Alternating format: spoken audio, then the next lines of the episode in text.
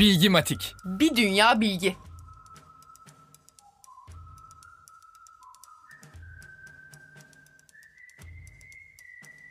...1888 yılının Fransa'sında André ve Edward adındaki Michelin kardeşler bir lastik şirketi kurarlar.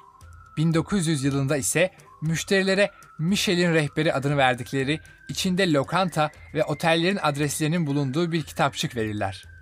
Amaç müşterilerin arabalarıyla doyasıya gezip tozmasını ve lastiklerini daha kısa sürede yıpratmalarını sağlamaktır.